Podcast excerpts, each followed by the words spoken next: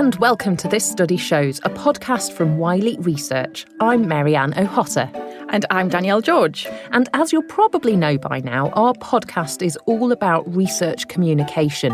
Amazing things are being discovered every day, and we want to help you find the best ways of communicating your own research to a wide audience. Exactly. And that might be for loads of different reasons. You might want to influence policy, or inspire a younger generation, or fight misinformation. Or maybe you just want to, you know, change the world. So, the big question we want to answer today is what are we made of? And what do we mean by this? Well, basically, it's all about the different people that make up our community.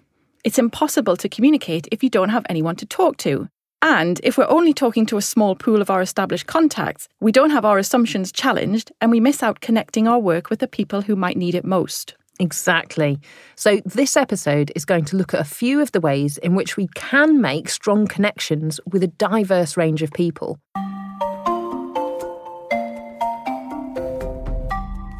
You're going first this time, right? Yes. So, the first thing I want to tell you about today is a project and online platform called Unique Scientists. Earlier this year, a cell biologist called Efra Rivera Serrano posted a picture of himself. It was, he actually tweeted a selfie at the gym showing his tattoos and said, Time to destroy the stereotype of how a scientist should look like. Hashtag be yourself. Nice. Scientist with tattoos. Really, really good. And he got loads and loads of positive feedback. But there was one professor replied to his tweet saying, not necessary. We have something called etiquette and good laboratory practice. And he also tweeted a picture of a bent fork with the words, just because you're unique, it doesn't mean you're useful. Can you believe it? Amazing. So there was loads. You can imagine there was loads of of other feedback on this. Um, that person is very very sad inside. Indeed, yeah, yeah. And imagine how Efra felt, you know, when when he tweeted that and got that amazing reply. And so two weeks later, Efra got an international team together and founded Unique Scientists. Now, Efra himself was busy travelling the world, but we got to talk to one of his team members about the project instead. This is Rhiannon Morris. I am a PhD student and I'm a structural biologist, um, which means essentially that I look at what proteins look like. I'm also part of the Unique Scientist team and I look after the web page. And this is what Unique Scientists do. We uh, release bios of scientists from all around the world with really different diverse backgrounds to showcase the diversity of science, the different range of people who can do science and the fact that you don't have to be one certain way to be a scientist. And we really wanted to highlight that diversity um, and get people excited about all the different types of science that there are, all the different types of people there are in science, etc. Um, and we started as the website, and we also have an Instagram and Twitter. Um, and every two to three days, we release a bio of a scientist. Um, they can be in science, engineering, maths, technology, any of those things. So, what sort of people do you champion? I had a quick look this morning, and there are a lot of women there, sort of underrepresented. I, I think women are underrepresented in STEM. Is that true across the sort of unique scientists? Do you get a lot of women? Yeah, absolutely. That's really true. We actually have this discussion in our little group chat often, which is that we have so many submission from women, which is great because obviously they are underrepresented. But often we also struggle with getting a lot of the men to do it because they just think that they're not unique and they're not exciting. And we're trying to really break that idea down for people. Like obviously the stories from the women are fantastic and amazing, but it it's great to even read some of the ones from the men who you wouldn't necessarily think that they're the type of person who needs to be highlighted, but it's great to have them in there as well. So, do you have any examples of some really cool individuals that you've discovered with Unique Scientists? Yeah, absolutely. I am really lucky in that I get to read pretty much every bio that goes up. And one of the people who really stood out to me is um, Danny Beck. Um, Danny, I believe, mostly grew up in Norway, which is a fair skinned country, and he has dark skin. So I think he faced a lot of racism because of that. But his story is awesome. And I got to know him on Twitter and on Instagram. And he's just this vibrant and amazing person who I never would have got to know if it wasn't for this unique scientist thing. So that's been absolutely fantastic. Um, and there's just been so many wonderful people. Even one of my friends who I go to university with, she submitted a bio and it was absolutely beautiful. And I didn't know a lot of these things about her. So reading it, I was like, oh my goodness, I would have never have known this if this wasn't a thing. Do you think as a as a PhD student, it's a it's a good support network then? Absolutely. I think a lot of people could really benefit from using social media to form a support network. I know a lot of people who um, I know I can just go to at any day, time of the day, and chat to if I have a problem. And there's people who have niche little problems, and I know like this person in the U- United States will be awake at this time, and I can complain to them about this technique not working because I know they use it, etc. That's really good. So, do you think it's changed your outlook? Yeah, I think it has absolutely. I think definitely you do live in a little bit of a bubble sometimes, um, and I think reading all these stories from people and some of the challenges people have faced, but also their triumphs. It's been really amazing for me. Um, and I definitely feel like I've made all these new friends all around the world, and I could pretty much travel anywhere around the world and I would find someone that I know because of this. I think many of us probably do find ourselves in that bubble, surrounded by people who are, are similar to us um, with similar interests. How do we break free from that? I think actually people really do give social media a bad rap sometimes. And I guess it deserves that in some ways. But personally, for me, using social media and these types of things, especially like Twitter and that community, there's a great science community there. And putting yourself out there and having these chats with people really breaks down those kind of bubbles that you live in just in your own world, going to work and where you live, etc and just immersing yourself in that culture. That's really broken down a lot of those barriers for me. And I really love to encourage people to do the same. So, how could our listeners get involved with Unique Scientists? So, they can either just Google Unique Scientists and hopefully it'll pop up, or on Twitter, our um, handle is also underscore a scientist. Um, and that's the same on Instagram. And you, people can go there and they can follow us on Twitter and the links for everything are from there. Um, and on the website, there's just you go to a submission portal, and we have, I think, the submission form in almost 10 different languages now. So you just pick your language that you want to submit in and you answer the questions, and it sends it straight to us. Unique Scientist sounds amazing. And it only started in June this year. I know, it's unbelievable, isn't it? Rhiannon told me that they've had hundreds of submissions and thousands of page views already. And they've got one more because I decided to submit my profile too. That's because you are unique, Professor Danielle George. so are you. I, th- I think it was quite interesting that she was saying that they struggle to get men to sign up because they're like, well, I'm just a guy.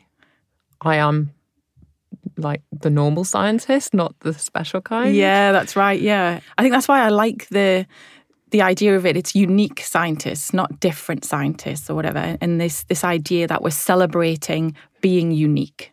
Yes, yeah, so that's a diversity of opinion, of background, of ethnicity, everything, but it doesn't exclude anybody. Exactly. It feels really, really inclusive.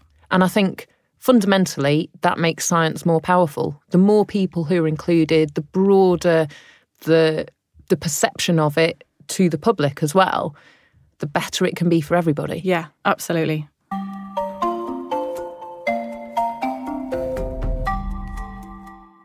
Okay, right. So my turn to introduce you to someone. Hmm. Hello, I'm Dr. Stephanie Dolrenry. And Stephanie does something pretty unique. I am a co founder and director of science at Lion Guardians. Stephanie works in southern Kenya, and as she spoke to us, she was looking at Mount Kilimanjaro with birds tweeting in the background. So, a better view. Actually, that's so rude because yeah, you're facing Sorry, me, Danielle. Just as good a view as I have right now, staring at your lovely face. Um, Stephanie and her co founder Leela Hazzah founded Lion Guardians in 2007 with the aim of reducing human animal conflict, particularly between the Maasai and lions. Hmm. Maasai and, and lions have coexisted for centuries, but there's always been conflict because Maasai are very um, reliant on their on their cattle and their livestock. Um, they're a very traditional pastoralist society, and they really value their livestock. And lions, of course, are carnivores and they really love meat. So they often will eat the livestock. So that really brings conflict between the people and the lions. Um, there's also this historical interface conflict between the, the Maasai communities and lions, and that Maasai traditionally hunted. Maasai men, young men, warriors, would hunt lions and pr- to prove their manhood. Um, that's that cultural aspect has has slowly died out, um, but there's still a lot of hunting of lions, especially in retaliation after they've killed livestock. It was when Stephanie first got to the field to complete her PhD research that she realised just how important the Maasai would be as research collaborators. Yeah, I mean, I went to school, I got a PhD, but I learned more in, in the time I've been here with with the guardians on the ground, with the communities. Honestly, it's the thing that inspires me the most is how much knowledge um, these communities have about their landscape so when I started, I was told by you know my advisors and mentors, my academic mentors, that a you're never going to be able to know all the lions. You're never going to be able to see them, and you're just there's no possibility of that. You know, I went out every night and I tried to do what I was taught to do in school, doing field research. You know, you do call-ins and you you run transects, and you know it's very traditional sort of Western science. I did this for months, right? Months, and I didn't find any lions. Um, and the Warriors just kind of said, if you want to find lions, uh, we can show you lions. And I was like, really? Because I've been looking, I've been doing call in, like I've done everything, right? And they said, yeah, sure, no problem. And they just literally within two days, we found lions. Like they just find them. But I feel like I'm missing something here because why wouldn't you listen to a local community? And especially if it's something like um, in conservation? I think, I mean, fundamentally, when you put it like that, it is a really good question. But it's happened loads in the past that effectively Western research was will turn up in a field area and say, okay, well, there's local people there and they do their little local thing, but I'm here to do proper science. So I'll I'll I'll make nice. I'll make the contacts that I have to do just to keep everything mo- running smoothly, so I can get on and mm. do my work. Whereas Leela and Stephanie, with the organisation Lion Guardians, have put the local community absolutely central to the research work that they do, and said, you know, this isn't just about sort of being friendly to the locals so that we can get on with our work. This is about the people and with the people and the Maasai knowledge is as valid as the Western scientific tradition. Hmm. And the research agenda that's undertaken by the Lion Guardians is led by the Maasai based on their insight and their knowledge. I would say all of our research is comes from the guardians and the communities themselves. So when they come to us and say, you know, um, we've noticed there's a change in the lion behavior, and then we set up a study around that um, because we want to reduce. Our aim is to reduce conflict, to reduce you know how much livestock lions eat. So we actually once a year we bring all the guardians together, um, and we have a big celebration here in our camp, and lots of dancing, lots of meat eating, and lots of fun. But the when everybody first gathers, we come together and we sit for about two or three hours, and we do we give a feedback session on the research that's that we've been doing and numbers of lions we've been monitoring and all the stuff that they've been doing. And and then we open the floor and say what do you guys think? What are you know what are some burning questions? What sort of research should we do? And what do you think of the output so far? And it's it's tremendous. We learn so much and and tailor our science tailor our research just around you know what they're finding so the lion guardians principle is turning hunters lion hunters into lion protectors but it's all undertaken within a pre existing cultural framework. It already makes sense to the people working and living in that area. In Maasai culture, it's different age sets. So we always hire from the warrior age set, um, which is the age set that's tasked with protecting their communities. That's the ideal candidate, someone who's really tied to the landscape, who really understands lion and wildlife behaviors, who knows how to track, knows how to find lions, isn't scared to track lions on foot alone and so their main aims are to find where the lions are and make sure that they the herders and the nearby herds kind of leave that area so that so there's no interaction between lions and, and the livestock. Um, they also then in the evening they help the herders bring the herds back in if there's someone, you know, herders here, you can go out and the little boys and girls can be five or six years old um, that go out and they can get lost. And the guardians, because they're out in the bush, they know how to track, they're the first to be called. And the guardian goes and finds them and brings them home safely. So there's a lot of community assistance. And that's the traditional role of the warrior, anyways. So that's one way to keep the culture alive. And after a decade of working in the Amboseli Tsavo ecological zone, this is what Stephanie has to say about the impact they've had.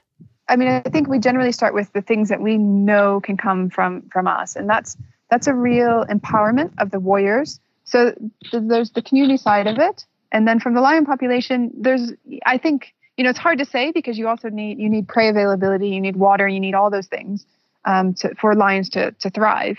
But in the years we've been monitoring the lion population, it, it's increased more than five times what like the densities that we started with. So we had about one lion per 100 square kilometer, and now we're up between five to six lions per 100 square kilometer.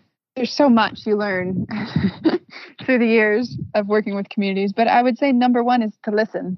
Truly, the most important tool is to really, really listen um, to what the communities say. Um, they know way more, way more than you know as a scientist coming in or researcher that we could ever know. That's the most valuable tool. And then, yeah, listening, being respectful, um, and time. You know, things don't happen overnight. It takes a very long time. And so it's just, you know, I wish somebody would have said to us when we were starting, like, think about what happens if you do succeed in 10 years and 20 years. You know, what's going to look like if you do have 200 lions, which we have now, which I could have never fathomed at the time when we had like 15. Um, so I think you know thinking the long term, even if it seems like it's never could never happen, it it doesn't hurt to to think around that and to hope for the best. And that's yeah, that's a that's also a big one is hope. Like don't lose hope. Um, you you keep at it.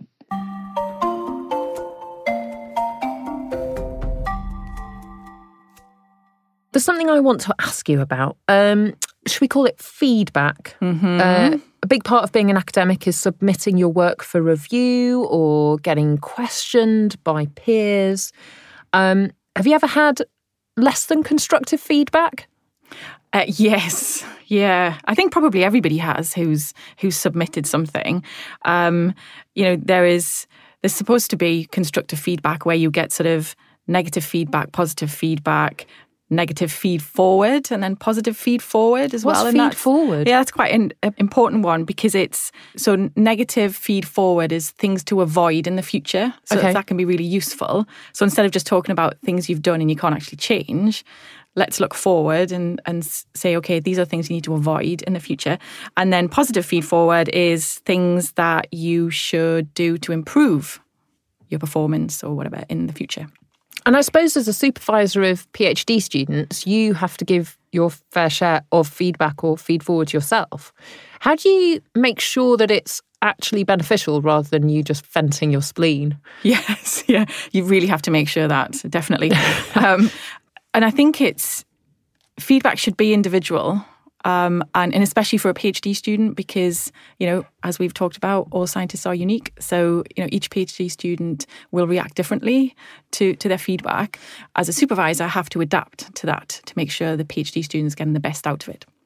And then what about the critiques, for example, when you've published work? So it's to a much wider peer group, um, potentially people you don't know on a personal level, but who are kind of telling you what they think about the thing you've been working on for the past five years. yeah, yeah. Rejections um, are really hard to take, and and it happens. It happens now. It happens, you know, when you when I was a PhD student. Um, but after some time, you sort of get used to it. Uh, because it happens quite a lot, right? So and and that's fine. Are these rejections for papers? Yeah, yeah. So rejections from your peers. Um, you know, if you've submitted a paper or something.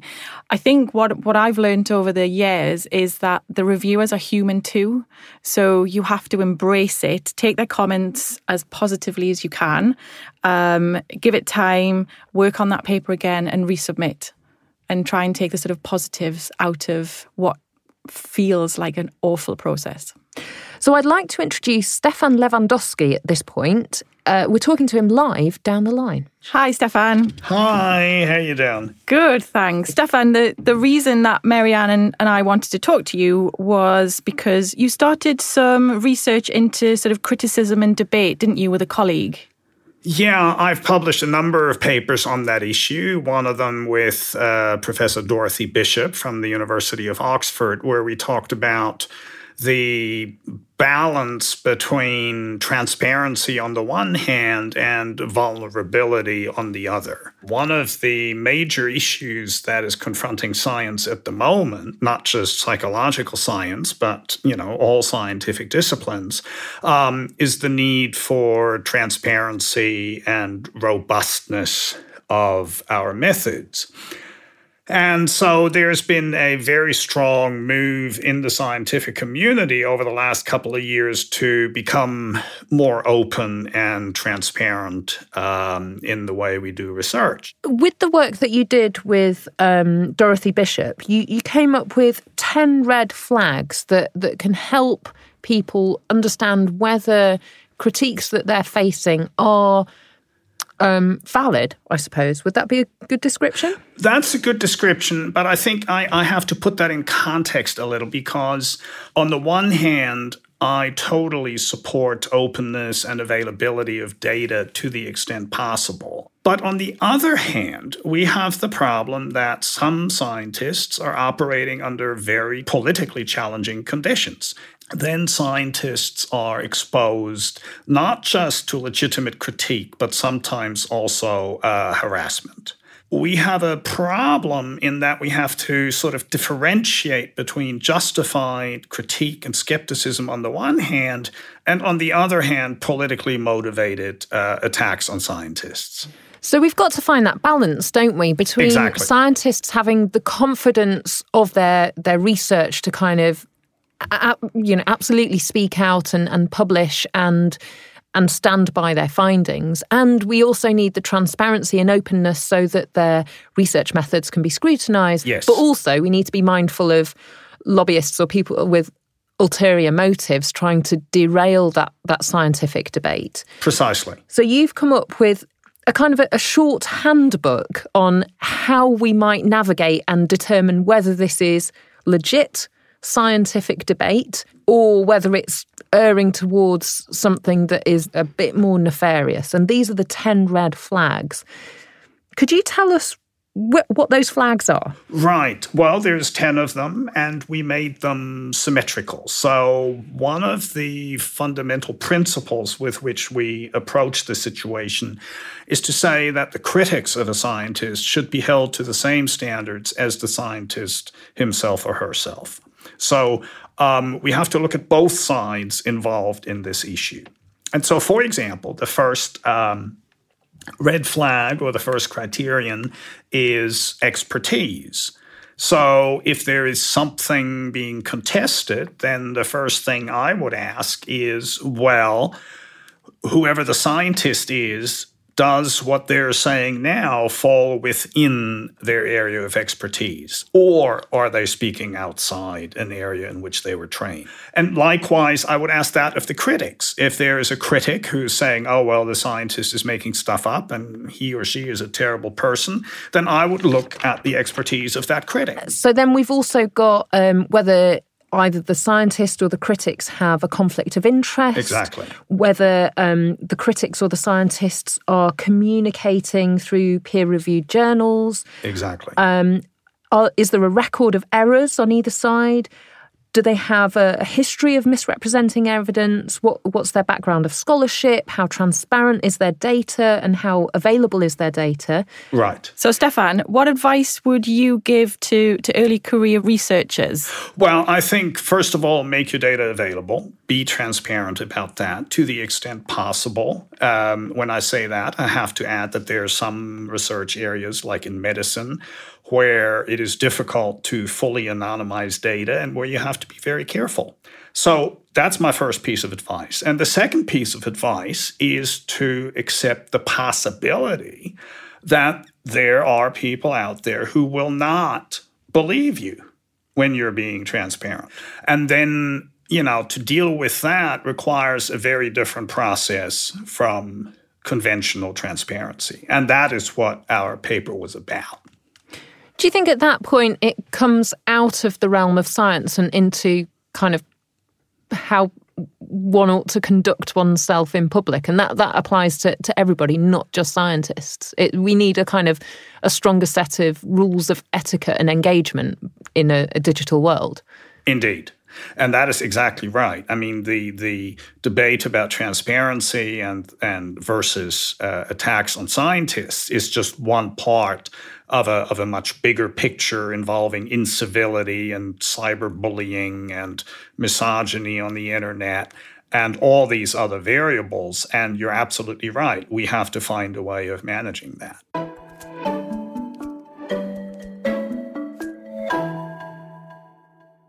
Okay, so we're nearly at the end of this episode, but just before we go, we've got time to hear this week's contributions to the Wiley Research Fictionary. This is our collection of all the bizarre made up words that help to describe very specific things in the life of a scientist. So, this is what Rhiannon Morris had for us. The word I would like to contribute is geshering, and I use this to describe techniques that are more like just a random number generator than they are actual accurate measuring techniques. And this is what Stephanie wanted to contribute. And the word I'd like to contribute is osiligify.